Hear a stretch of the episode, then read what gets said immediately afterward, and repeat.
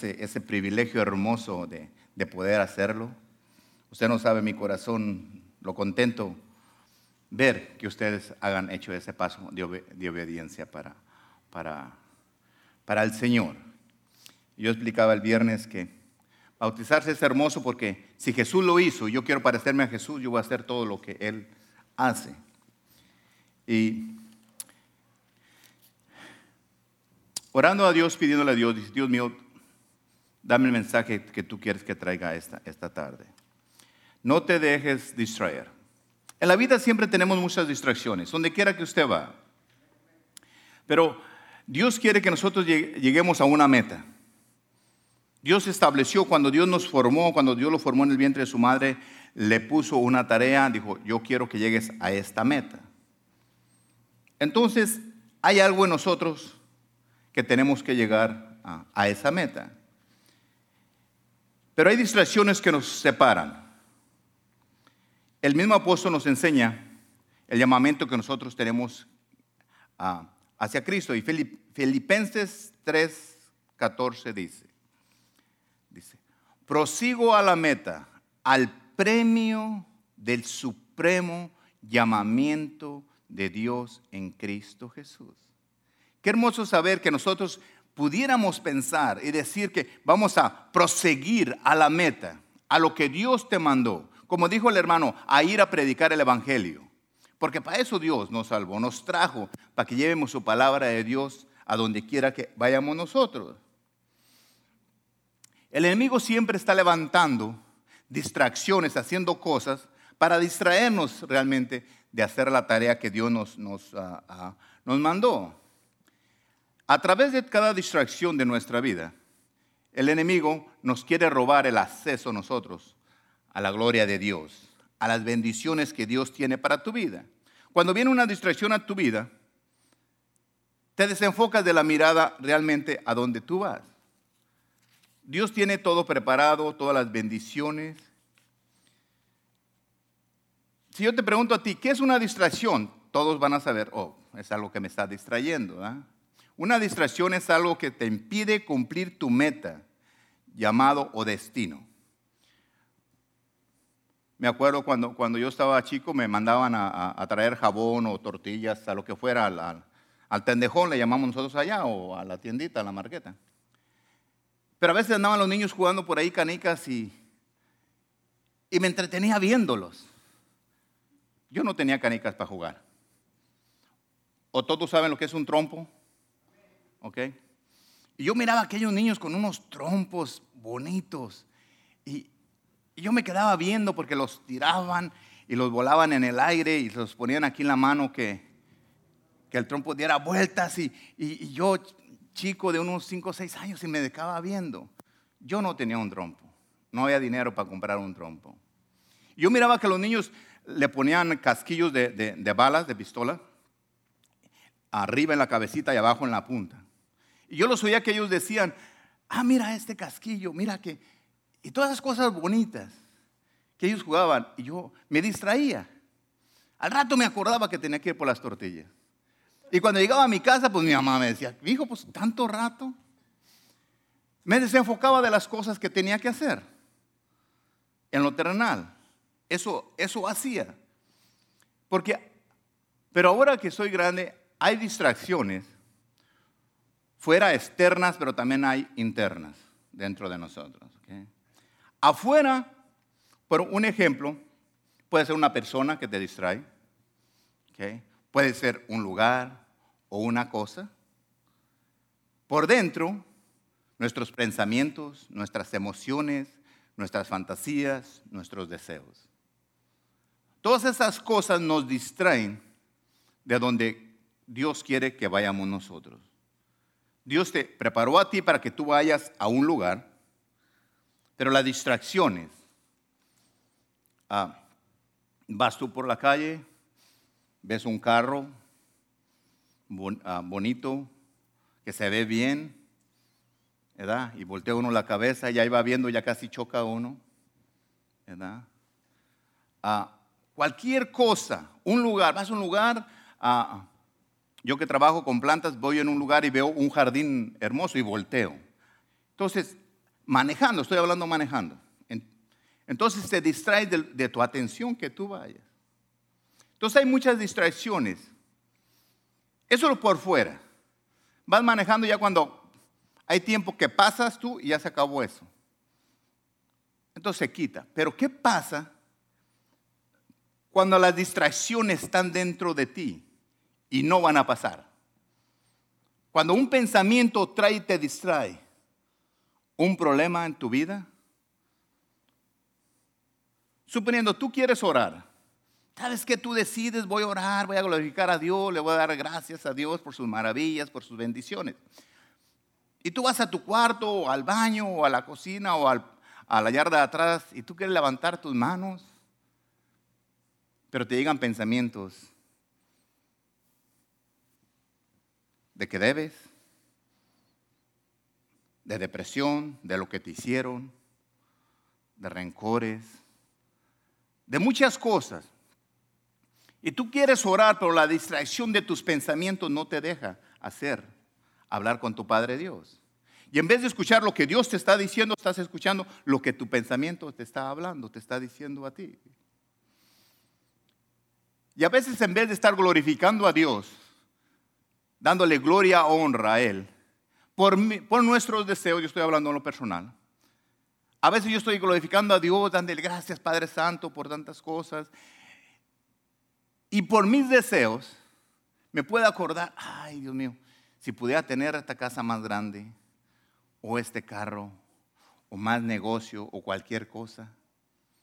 Oh Señor, pero tú usted que me los vas a dar y todo eso. Y sigo orando, pero estoy distraído entre mis deseos carnales y la presencia de Dios. De pastor, eso es difícil de estar bien atento. Sí, pero esos pensamientos Satanás te los trae para distraerte de lo que tú tienes que hacer. En tu vida personal, eso es lo que pasa a veces. Esa es una distracción, algo que te distrae. Cuando tú estás en tu casa, ahora voy a leer la Biblia, voy a orar, voy a, acostarme un ratito ahí en el suelo, en, en el piso, ahí, voy a poner unas alabanzas y te entra un mensajito. ¿verdad? Usted no sabe lo rápido que es usted para los mensajes, ¿verdad? Les habla uno y no voltean. Lourdes me habla Ángel y yo viendo tele, ¿eh? ¿eh? Oh, pero que no suene el telefonito, ¿verdad? ¡Ting! Rápidos. Como rayos. Llegaras el teléfono y es un amigo, te invito que vamos a tomarse unas cheves. O te invito que vamos a un lado un amigo en converso que te manda, ¿por qué no vamos al, club? Entonces, ya, ah, voy a ir. Luego vengo y a glorificar a Dios. Ah, no, no pasa nada, voy un ratito. Son distracciones que llegan a la vida de nosotros. Pero si usted se fija en que se ha ido distraído, Dios siempre lo quiere llevar a la meta. Porque Dios tiene un plan para tu vida. Dios te va a dar todo lo que tú necesitas para hacerlo. Pero las distracciones del mundo nos detienen. Fíjate lo que dice Filipenses 1.6. Estando persuadidos de esto, que el que comenzó en vosotros la buena obra la perfeccionará hasta el día de Jesucristo. Si yo le permito a Dios él va a terminar esa obra hermosa en mi vida como la va a terminar en, ti. Pero si tú te pones a contra a, mis deseos, a mis cosas, Dios quiere cumplir lo que Él dice que eres tú. Dios decidió que tú, que tú vinieras para que fueras a predicar el Evangelio, para que fueras buen ejemplo. Pero nosotros las distracciones nos llevan uno para, otro lado. Dios te está perfeccionando cada día para que llegues a ser tú la persona que Él decidió, dijo que tú ibas a ser. Y porque Dios quiere que tú seas una bendición para la persona que está alrededor de contigo. Si tú te fijas donde quiera que tú vas, siempre va a haber gente que necesita de Cristo. Por eso tú estás ahí. Dios te va a mandar alrededor de gente que tiene mucha necesidad. Y usted dirá, pastor, yo tengo mucha necesidad. Sí, pero tú tienes a Cristo. Y los otros no tienen a Cristo. Si tú tienes a Cristo, como sé que tú lo tienes, tú vas a tener tu victoria. Sigue creyendo y la vas a tener.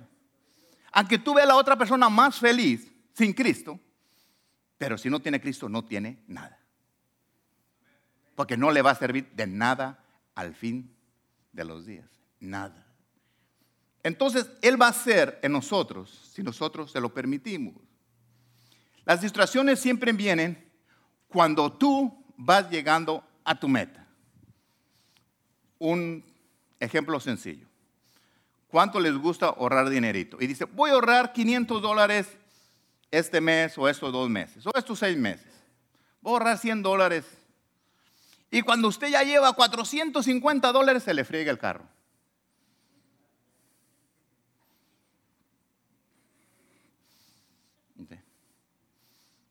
¿Por qué? Porque el enemigo siempre va a hacer algo. Usted dirá, pastor, el, Satanás se encarga de fregar los carros. No, la licuadora, todo, el refrigerador, todo. Hasta el maquillaje se les echa a perder. Ustedes piensan que, que, no. Bueno, eso me dicen a mí que se echa a perder, no sé. Yo no uso. Pero nomás para comprar nuevo, yo pienso. Pero acuérdese que Dios hace las cosas por siempre. Como en el desierto la, ropa crecía, los zapatos crecían. Entonces, Satanás se ha encargado de robarte. Estás alzando tu dinerito, tu dinero, para hacer algo.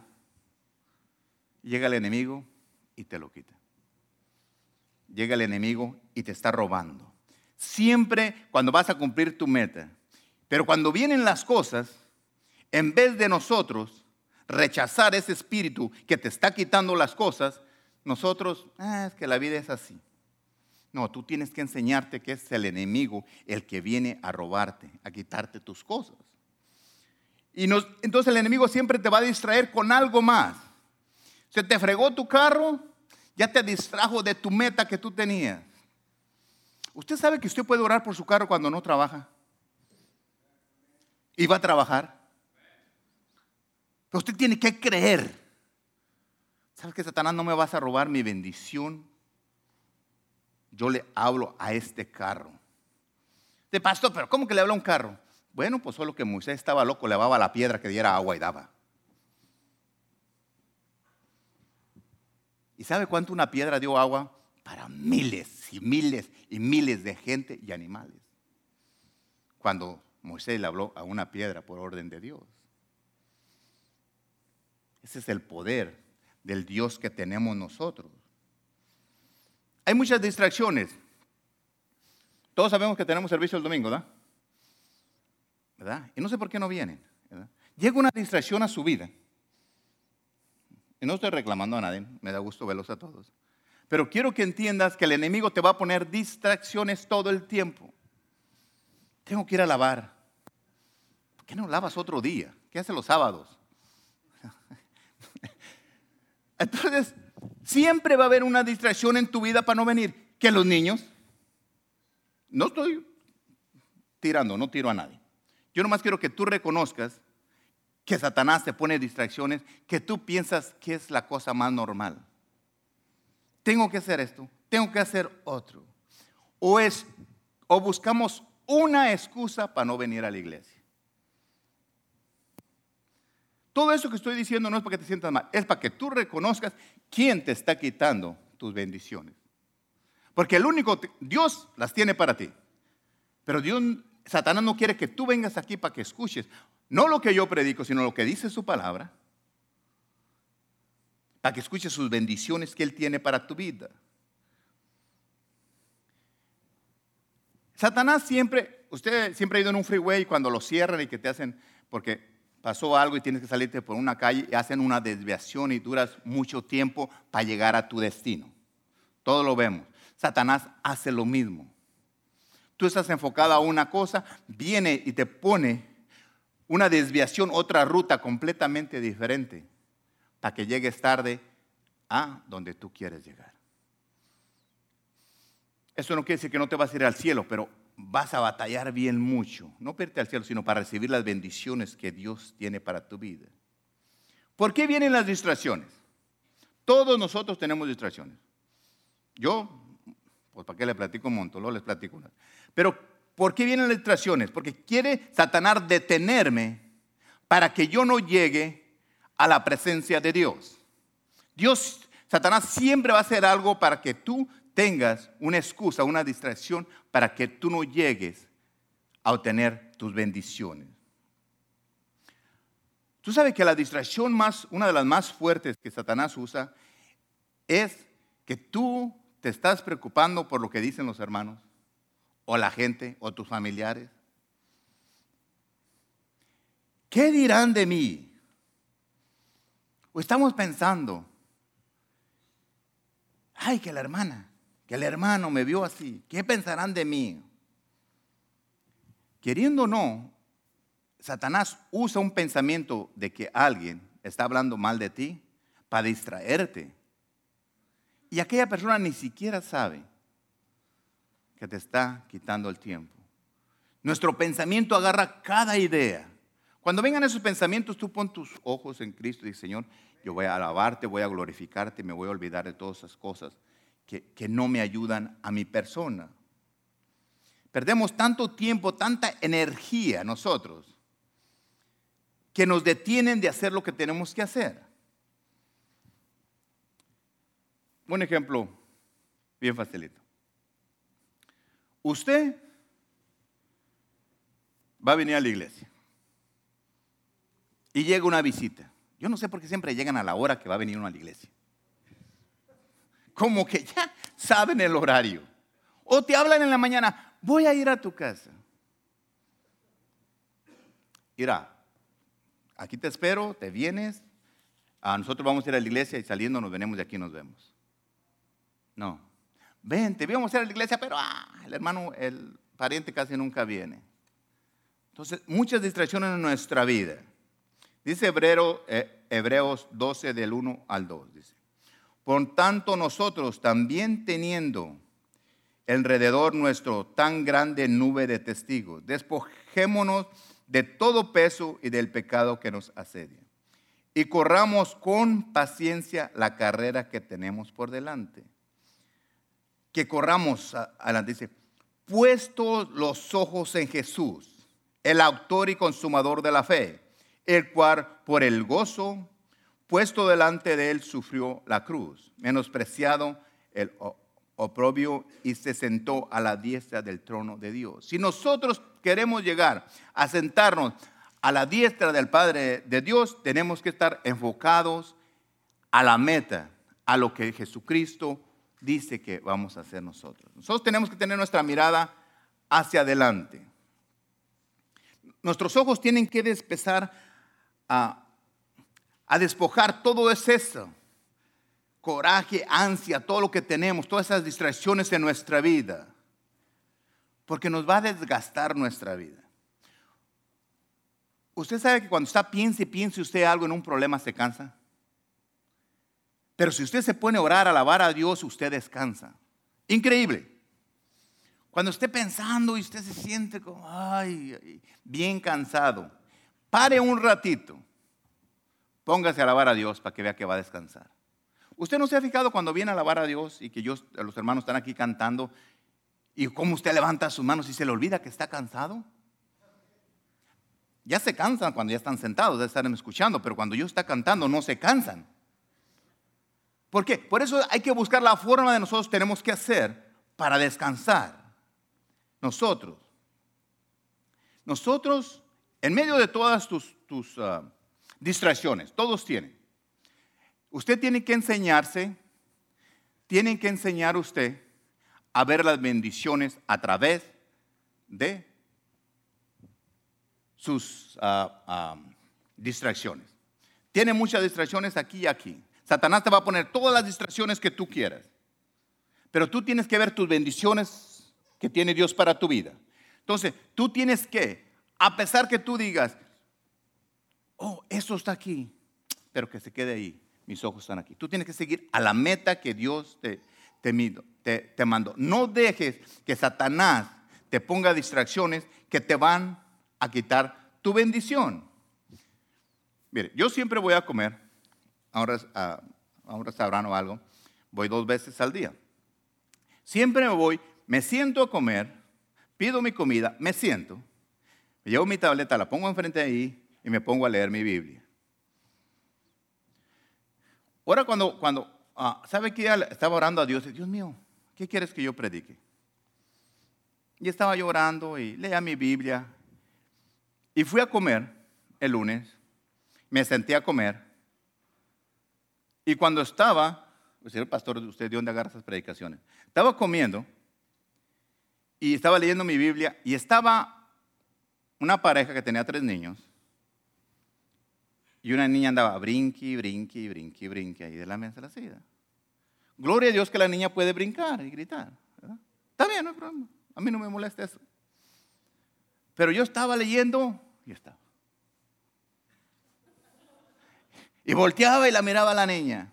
Y no me dejaba concentrar en lo que yo quería. Porque si usted piensa, yo tengo, estoy comiendo y leyendo mi tableta, leyendo, estoy hablando con Dios aunque esté comiendo. Pero la niña brincaba y cada vez que brincaba le hacía yo así, ¿verdad? Ya salí con el pescuezo hasta doliéndome, tanto volteé a verla. La niña brincaba y yo le hacía. Y, Dios me dijo, ¿por qué estás tan distraído? ¿Qué te está, esa niña te está robando la atención de lo que yo te voy a hablar en la prédica, aquí en la Biblia? Dije, Dios mío, ¿cómo, cómo, cómo Dios me quería enseñar algo? Y usó esa niña para que yo entendiera que hay distracciones en mi vida y te trajera ese mensaje, que hay distracciones en tu vida que te están desatendiendo de no leer la palabra de Dios. ¿Todos tienen una Biblia? ¿Quién no tiene una Biblia aquí? ¿Todos tienen? Si no hay tacho, ya está con la mano preparada para darles una. Para darles una Biblia, no con la Biblia. Son diferentes tachos, no te confundas. con, un, con biblazo. No, todos tienen una Biblia. ¿eh? No levante la mano. ¿Cuántos la leyeron esta semana?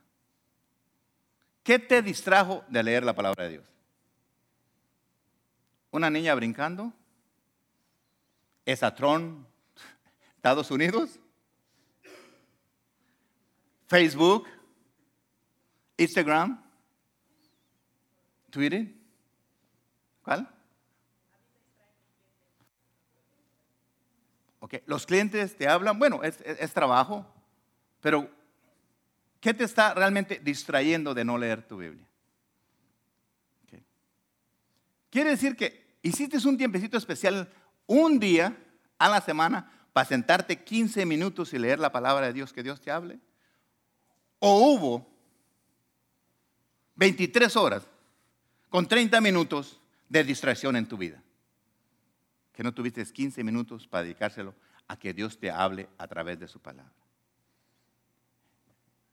Yo quiero que cada uno de ustedes, cualquier uno, todos ustedes, no se sientan atacados por mí si le estoy diciendo que no leen la Biblia. Si te estoy diciendo que la leas es porque quiero que recibas bendición. Porque si no la estás leyendo, estás perdiendo bendición. Ese es mi corazón que la lees pastor, ¿usted cuánto, cuánto tiempo la lee? Mucho tiempo, más de lo que usted se piensa. Pero tengo como ocho años leyendo la Biblia y tengo como 30 de cristianos y los otros 22 años me la pasé sin leerla. Cuando Dios me, habló a que, yo fuera pastor, ¿y qué predico si no me sé la Biblia? No sé ni un versículo. Entonces, no le estoy hablando algo que no sé, le estoy hablando algo que yo sé. ¿Ok? Y tenía un buen pastor, pero pocas veces escuchaba que me decía que leyera la Biblia. Llevo 22 años. Si escuchaba de promesas y promesas y promesas, claro que sí.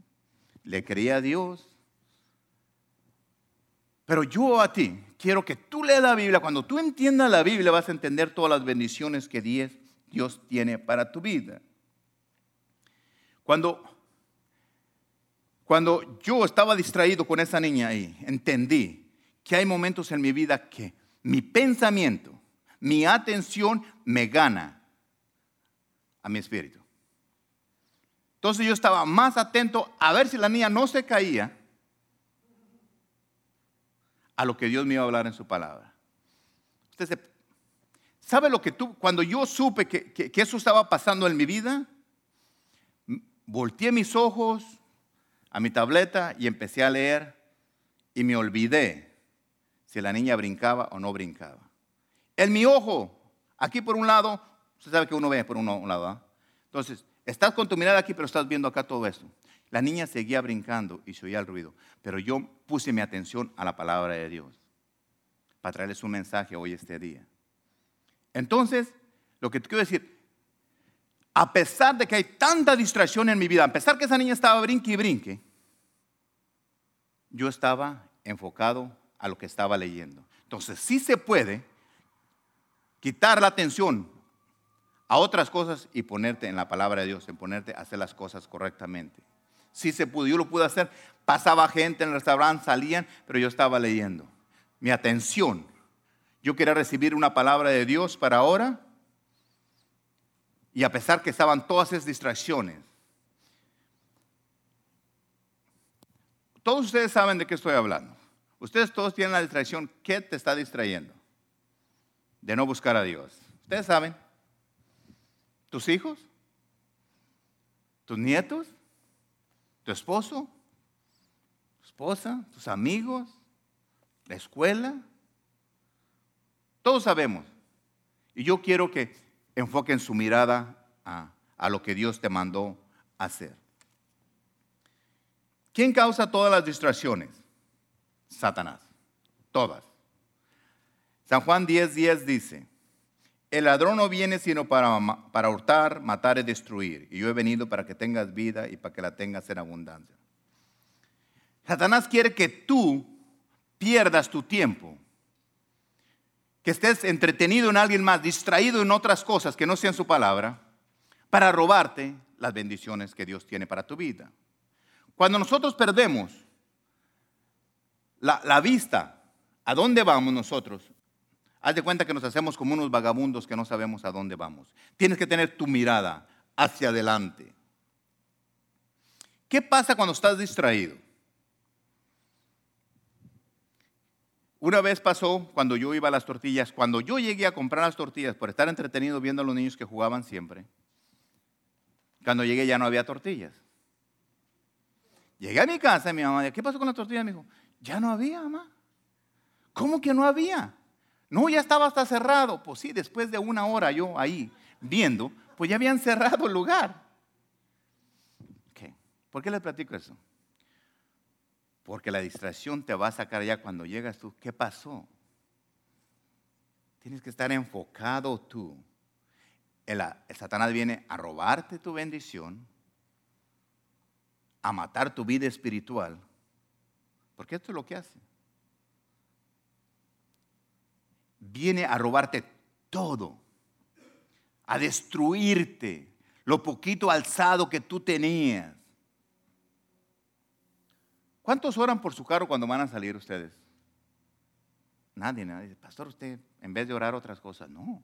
Señor, yo te doy gracias por este automóvil que voy a ir a tal parte, tú nos vas a cuidar y, y vamos a ir y vamos a regresar. ¿Por qué? Porque es importante. Usted sabe que yo siempre cuando salgo de mi casa, cuando ah, me subo a mi camioneta y me doy vuelta así en la esquina de mi casa, volteo y, pongo mi mano así, digo, Dios mío, manda ángeles para que cuiden mi hogar, cuiden a mi familia, cuiden a mis hijos, a mi suegra, quien esté ahí, porque yo me voy a trabajar y físicamente yo no estoy para cuidarlos. Pero yo ya le pedí a Dios, ya le di gracias porque yo sé que va a mandar gente que lo cuide. ¿Para qué, Señor, quiere que le, uh, le, Dios le cuide la casa? Bueno, Dios me la dio, más vale que, que yo le dé gracias a Él y que me la cuide. Entonces, hay cosas en lo material que tú tienes que pedirle a Dios. Si Dios te dio un carro, si tú tienes un carro, dale gracias a Dios porque lo tienes. Hay gente que no tiene.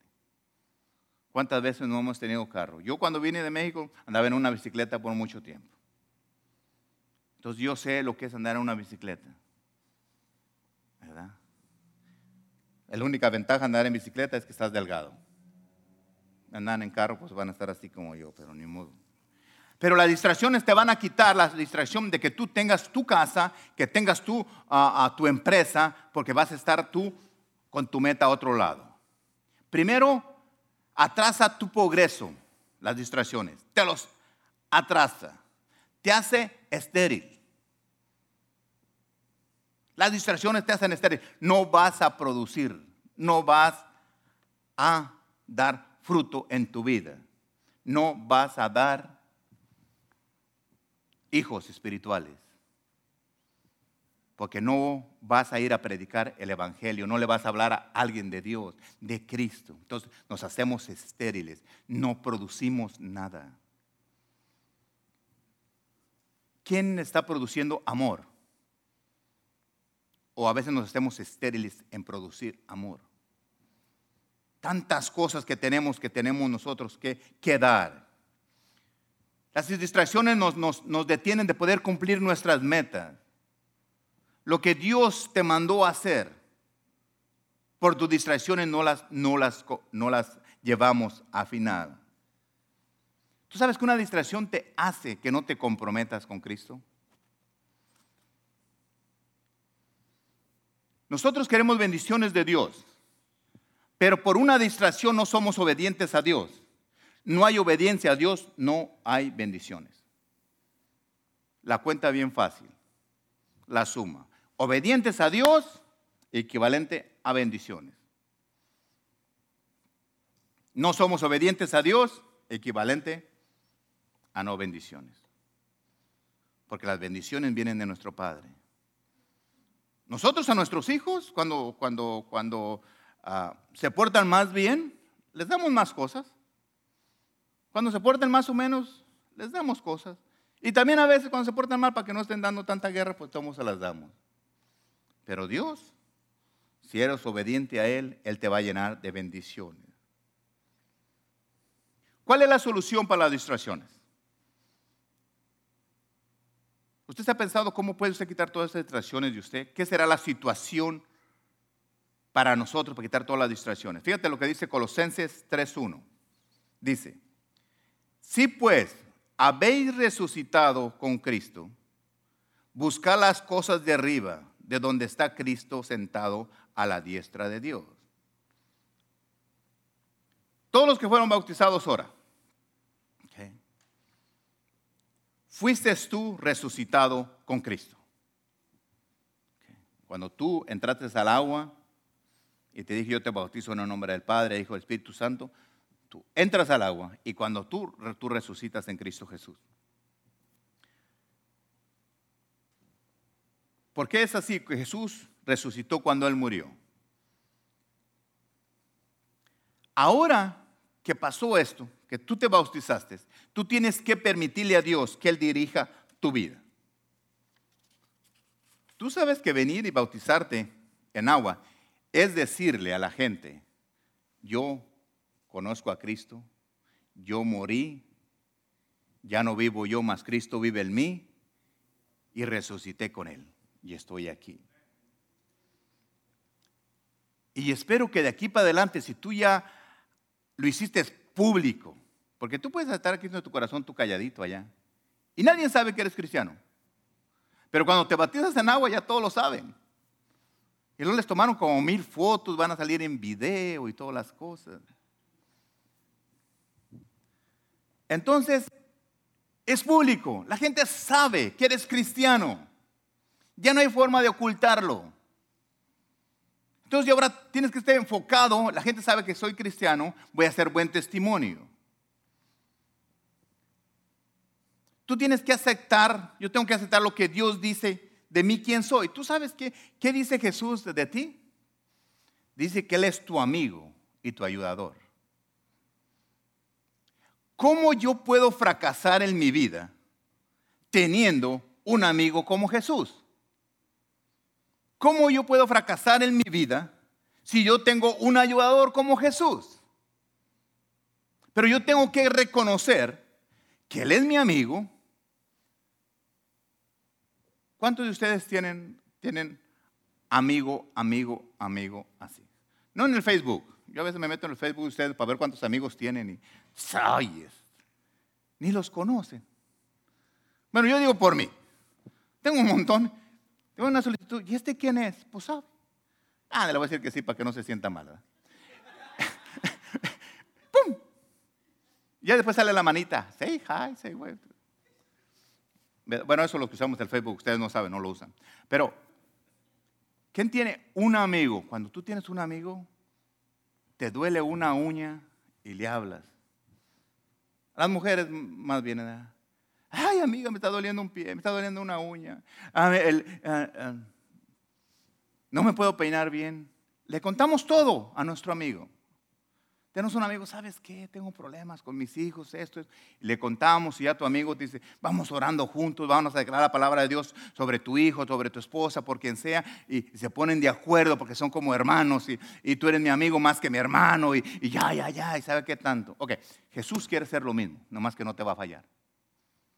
Porque cuando se enojan las comadres, salen las verdades. Pero con Cristo no. Con Cristo tú vienes, Él es tu amigo. Dice que quiere ser tu amigo. Quiere que le cuentes todo. Y Él te va a ayudar. Pero tienes que creer que Él es lo que Él dice que es. ¿Cómo yo puedo fracasar si yo estoy, mi mirada fija en Cristo Jesús? Dice, Señor, ayúdame. Yo sé que tú me vas a ayudar. Gracias, Señor. Gracias por ese trabajo que tú estás proveyendo para mí. Gracias por esas puertas que tú estás hablando. Entonces, es tu amigo. Cuando le hablamos, hermano, ayúdeme a orar porque voy a esta entrevista. Ok, vamos. Ayúdame para esto. Bueno, con Cristo, si es tu amigo, háblale y dile que no te distraiga la novela, que no te distraiga esta cosa, para tener este tiempo hablando con Dios. Él es tu amigo. Quiero que entiendas que Él es tu amigo. Pero ¿qué es lo primero que tenemos que hacer? Porque Dios te da todo lo que tú necesitas. Tienes que romper todas esas cosas, esas excusas que te detienen para tú recibir tu bendición. Tienes que romper todo eso. ¿Qué es lo que tienes que hacer primero? Tienes que primero borrar de nuestro vocabulario esas palabras tan sencillas que las usamos todos los días. No puedo. No tengo. Ah, ya se acabó esto. No hay. Cuesta mucho. Son palabras que las tenemos bien activadas en nuestra lengua. ¿Son tan facilitas? Ay, no. Ay, no. ¿Por qué en vez de decir esas palabras cuando vengan las cosas y tú dices, sí puedo porque todo lo puedo en Cristo que me fortalece? ¿Por qué no? Yo tengo todas, cuando hay necesidades, dice, porque Señor, yo tengo todas. Tengo todo, todas mis necesidades cubiertas porque estoy creyendo en ti, Señor.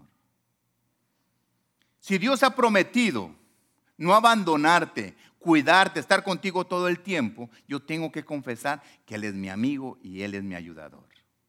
Pero nosotros tenemos que tener bien, bien seguros de a dónde vamos. Yo tengo que confesar lo que Dios dice de mí. ¿Tú te has a pensar que Dios dice de ti? ¿Alguien de ustedes se ha puesto a pensar un día? Yo ahorita le digo a usted, todos piensen algo que Dios piensa de usted. Yo quiero que ahorita diga usted, ¿qué pensará Dios de mí? En cualquier cosa, Dios va a decir de mí que soy flojo, que no lo he hecho ganas, que soy maravilloso,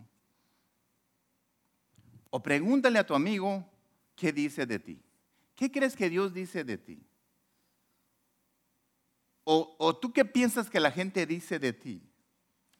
O lo peor que nos puede pasar, ¿qué digo yo de mí mismo? Eso es lo peor que me puede pasar. Porque, ¿cuántas veces nosotros nos hablamos mal a nosotros mismos? ¿Sabe lo que Dios dice? Dice que yo soy su hijo. Dice que tú eres su hijo. Dice que yo soy heredero y codeero con Dios, con Cristo. Dice que yo soy más que vencedor. Yo tengo que creer. Soy linaje escogido, real sacerdocio, nación santa. Eso es lo que Dios dice que somos nosotros. Que somos un pueblo adquirido por Dios. Dice Dios que tú eres cabeza y no eres cola. ¿Por qué tú no crees eso? Si eso es lo que Dios dice. Dice que somos instrumento de honra, santificados útiles para el Señor y dispuestos para toda buena obra. Dice que somos rey y sacerdocios nosotros. Dice que nosotros somos libres por medio de Cristo Jesús. Dios dice que yo soy sano y disfruto de la salud por Cristo Jesús. Dice que yo soy participante de la naturaleza divina. Dice que yo soy bendecido. Y te puedo nombrar un montón más de lo que Dios dice de ti. Pero ¿qué pasa cuando Dios te dice que tú eres todo eso? ¿Qué pasa? ¿Qué es lo que realmente tú y yo estamos diciendo? Que realmente quién somos nosotros. ¿Tú sabes que también nosotros tenemos que cancelar lo que Dios piensa de ti? Y lo más, lo que yo digo de mí, tengo que cancelar. Usted no sabe todas las cosas malas que yo he dicho de mí. Y yo tengo que cancelar todo eso que yo declaré para mi vida. Por eso este mensaje es tan importante para ti que estás aquí. Tú tienes que cancelar todas estas distracciones, todo lo que Satanás dice quién eres tú, los que tus vecinos dicen que eres tú, lo que tú dices de ti mismo quién eres. ¿Cuántas veces yo he dicho que es imposible hacer esto? ¿Cuántas veces tú has dicho que eres imposible? ¿Sabe lo que Dios dice? Todo es posible. ¿Cuántas veces ah, decimos estoy cansado? Entonces llega al sofá uno y ya, estoy bien cansado. Ah, pero que no te inviten a la pachanga, pero de volada nos ponemos. Es la verdad, hermano. ¿Sabe cuando tú estás cansado, sabe, sabe lo que dice Dios? Yo te haré descansar. ¿Cuántas veces tú dices, nadie me quiere? nadie me ama. Es otra historia, por eso me dio risa. Pero nadie, pero Dios dice que te ama, que dio a su Hijo por ti. ¿Cuántas veces tú has dicho, no puedo resolver esta situación en tu vida? ¿Quién tiene una situación dura en su vida ahorita? Si tú tienes una vida, tú dices, no puedo resolver esta situación en mi vida. No puedo resolverla. ¿Sabe lo que dice Dios? Yo voy a dirigir tus pasos y te voy a llevar a la salida. Yo no lo puedo hacer. Tú puedes hacer esto. No, hermano, yo no lo puedo hacer. Bueno, Dios dice que tú sí puedes. No, pastor, yo no soy capaz de hacer esto. Pero dice Dios, pero yo sí soy capaz y te voy a ayudar, por eso soy tu amigo. Dios dice, no me puedo perdonar. ¿Qué hiciste en tu vida que no te puedes perdonar a veces? Porque a veces nos sentimos mal de, las cosas que, que, hacemos. Usted sabe que yo duré dos años sintiéndome culpable por la muerte de mi mamá. Dos años llorando, sintiendo, esto es feo, hermanos, que tú te sientas ah, ah, pensando que, su madre de uno se murió por, por, por lo que tú, por tu culpa. Eso es duro. Y, y lloré todo ese tiempo que yo no me podía perdonar. Pero llegó un día que Dios me dijo, yo te perdono, Ángel. Y no porque tuve la culpa, no, porque el enemigo se encargó de ponerme una distracción en mi vida para que yo estuviera enfocado que fue mi culpa. Y en tu vida muchas veces tú no te perdonas por lo que pasó en tu vida, ni fue tu culpa, pero no te perdonas. Porque a veces nos hacen hacer culpable el enemigo, no las personas. El enemigo usa a las personas para que te haga sentir mal. ¿Cuántos de aquí piensan que no tiene nada? ¿O cuántos te has sentido que digo, no tengo nada? Y Dios dice, yo voy a suplir todas tus necesidades. ¿Tú tienes miedo en este momento? ¿Sabe lo que Dios te dice? No te he dado un espíritu de temor, Si Dios dice no te he dado un espíritu de temor, es porque ese miedo que tú tienes no viene de Dios. Entonces es Satanás quien te puso ese espíritu. Y tú tienes que sacarlo. Si tienes tu miedo, eso te está estorbando de avanzar, porque no avanzas porque estás detenida. Entonces tú tienes que entender que Dios no te puso ese espíritu y Dios quiere sacarte de ahí. Dios no te dio ese espíritu de miedo. ¿Tú sientes una carga en tu vida? ¿Estás cargado con algo que, que esté pasando en tu vida? Dios dice, eche esas cargas tuyas sobre mi vida. déjamelas a mí. ¿Cuántos de ustedes son inteligentes? Todos. Pero el enemigo viene y dice, no. Fíjate dónde estás, qué inteligente eres. ¿Sabe lo que Dios dice? Yo te doy la sabiduría. ¿Tú sabes que la sabiduría está disponible para cada uno de nosotros? Así. Ah, dice, pídemela, pídemela, yo te la doy, no te reclamo nada. Yo te doy sabiduría aunque llegues tarde como Verónica. No, porque viene de la escuela ahorita. Yo te doy sabiduría. Que Dios te dé sabiduría para que termines esa, esa profesión que tú pusiste en tu meta y que no haya nada que te distraiga a, a terminar tu escuela. Van a llegar a cosas que no puedo, que tengo mis hijos, que tengo que hacer esto. No, tú pon tus ojos que Dios te va a ayudar, te va a agarrar de la mano y te va a llevar a través de todas las, las, distracciones que llegan en tu vida. Te digo eso para que entiendas de qué estamos predicando ahorita. Esas distracciones de tu vida que te van a, que vienen cada día. ¿Cuántos de aquí, a pesar que estamos casados, que tenemos hijos, los que tienen nietos, los que tienen padrinos, familia, se sienten solos en su vida?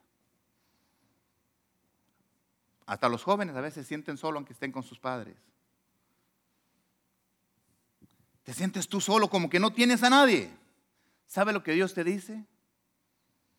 ¿Tú realmente has leído la Biblia donde dice que yo nunca te voy a dejar? Todo eso que dije está en la Biblia. Pero es cuestión de hacer un tiempecito y abrirla y dejar que Dios te hable y te diga quién eres tú. De todo lo que dije, ¿alguna cosa tú tienes? ¿Alguna cosa tienes que tú que cambiar tu vocabulario? Tú sabes bien. Eh, pastor, ¿cómo sabe que yo digo eso? No, pues todas esas cositas yo las decía antes, por eso me las sé de memoria. No puedo. Soy latino. No tengo ojo azul, pero los tengo café. Entonces puedo. Tú sabes que todos con estos ojos cafés, de todos puedo ver los billetes verdes. Todos los puedo tener verdes. ¿Para qué los quiere tener verdes usted? ¿Para qué quiero yo estar más delgado si yo puedo ver las bendiciones de Dios? Eso no quiere decir que, no baje de peso, no. Lo que quiere decir que este peso no me va a impedir que yo vea las bendiciones de Dios. Mi color no me va a impedir que vea las bendiciones de Dios. Yo sé a dónde voy. Yo quiero que tú este día decidas a dónde vas a ir tú y todas las distracciones de tu vida que están alrededor de ti, que no te paren. Porque van a haber distracciones en tu vida que te van a parar, que te van a detener tu propósito. Satanás viene a pararte para que no llegues a la meta lograda.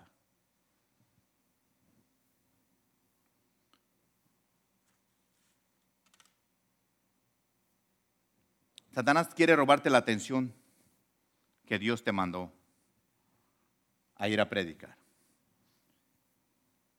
¿A quién invitó usted para que vinieran este día? ¿Verdad? Oh, pastor, invité a muchos, pero no vinieron. Está bien.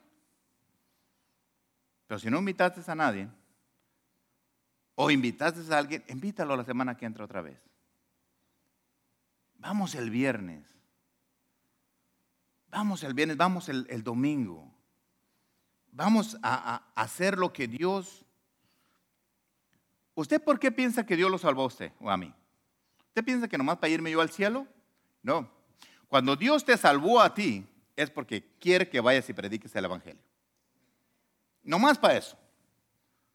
¿Por qué vemos aquí personas ah, con talentos diferentes? Si yo le digo, yo me pongo junto con yo aquí y él se pone a tocar, pues yo no voy a saber, yo le doy un talento. ¿Por qué? Cada quien tenemos talentos diferentes. Pero no importa que yo sepa tocar más, eh, más bien el piano, de todos tiene que predicar el Evangelio. Eso es para que usted no me diga, no, es que ese no es mi talento, no, es una orden, es un mandato. Y tú sabes que aparte que es una orden o que es un mandato o es para que Dios te escogió a ti, es el privilegio más hermoso que tú puedas hacer. Tú quieres que tú te pares y le digas a Dios, a, cualquier persona, Cristo te ama. No, no me ama. Sí te ama, Él fue a la cruz y murió por ti. ¿Por qué nosotros no empezamos a ver eso? ¿Por qué no empezamos a creerle a Dios en eso? ¿Por qué nosotros no decidimos creerle a Dios? ¿Por qué tenemos que creerle a Satanás? ¿Por qué tenemos que creer a nuestra opinión o a la opinión de alguien más lo que dice? Si usted no me quiere creer a mí que usted es una persona especial, porque diga, ah, pastor, usted siempre nomás quiere levantarnos. No, no, no. Lea la Biblia para que sepa que lo que yo le digo de usted es poquito para lo que Dios dice de usted. Usted sabe que Dios te ve aquí. Eres su hijo, eres su hija. ¿Cómo Dios no te va a ver aquí arriba? Con nuestros errores, pero no nos ve aquí. Y dice que Él te va a llegar, te va a ayudar, a ayudar, ayudar porque es tu amigo. Y te va a ayudar a llegar a la meta que Él quiere que tú, que tú hagas.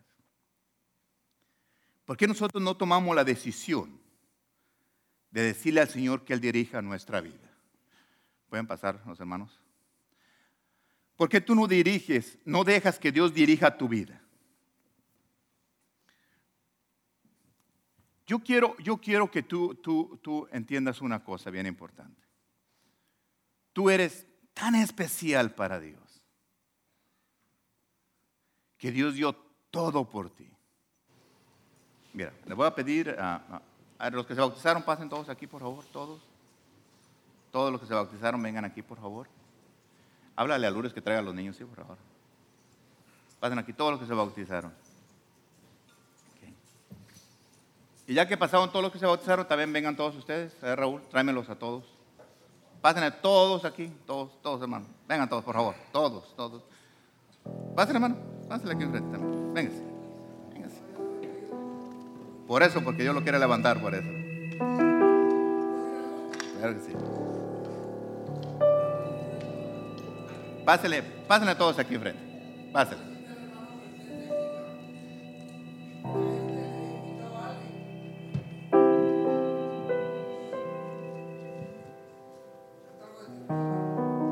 ¿Eh?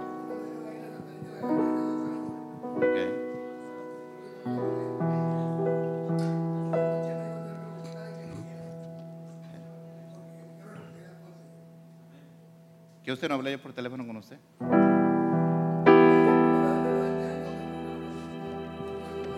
yo sé, yo sé.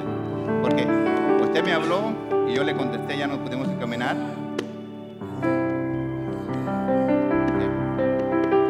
Dos años pasaron para que Dios viniera.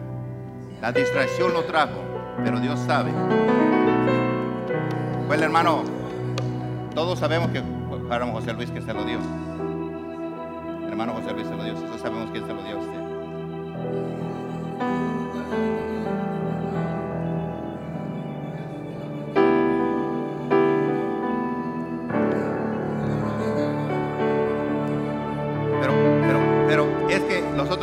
Fiesta, nomás ahora iba a haber fiesta. ¿Qué pasa en su vida? No, no llegó tarde, llegó el día correcto. No hay tarde para el Señor. Es el día correcto. ¿Eh? ¿Qué pasa aquí? Vamos a, Él quiere reconciliarse con Dios. Dios, Dios, dos años. ¿Cómo se llama? ¿Cuál es su nombre? Sabes que todos son tus hermanos en Cristo. No importa, escúchame primero, no importa por qué te alejaste del Señor. Lo importante es que estás aquí. Eso es lo importante para tu vida. Si Dios permitió este día, porque Dios hizo este día especial para que tú vinieras aquí. Primero, tú nunca estuviste solo, nunca estuviste caído. No te engañes. Yo siempre te tuve de tu mano. Y, y desde ayer que Él te dijo que viniera. Por eso estás este papelito. Ese papelito era como la presencia de Dios en tu cartera diario. Porque Dios habla. Pero Dios está aquí. Hoy- Amén. No, no, no vino ahora, se llama José Luis. Ok, vamos a orar.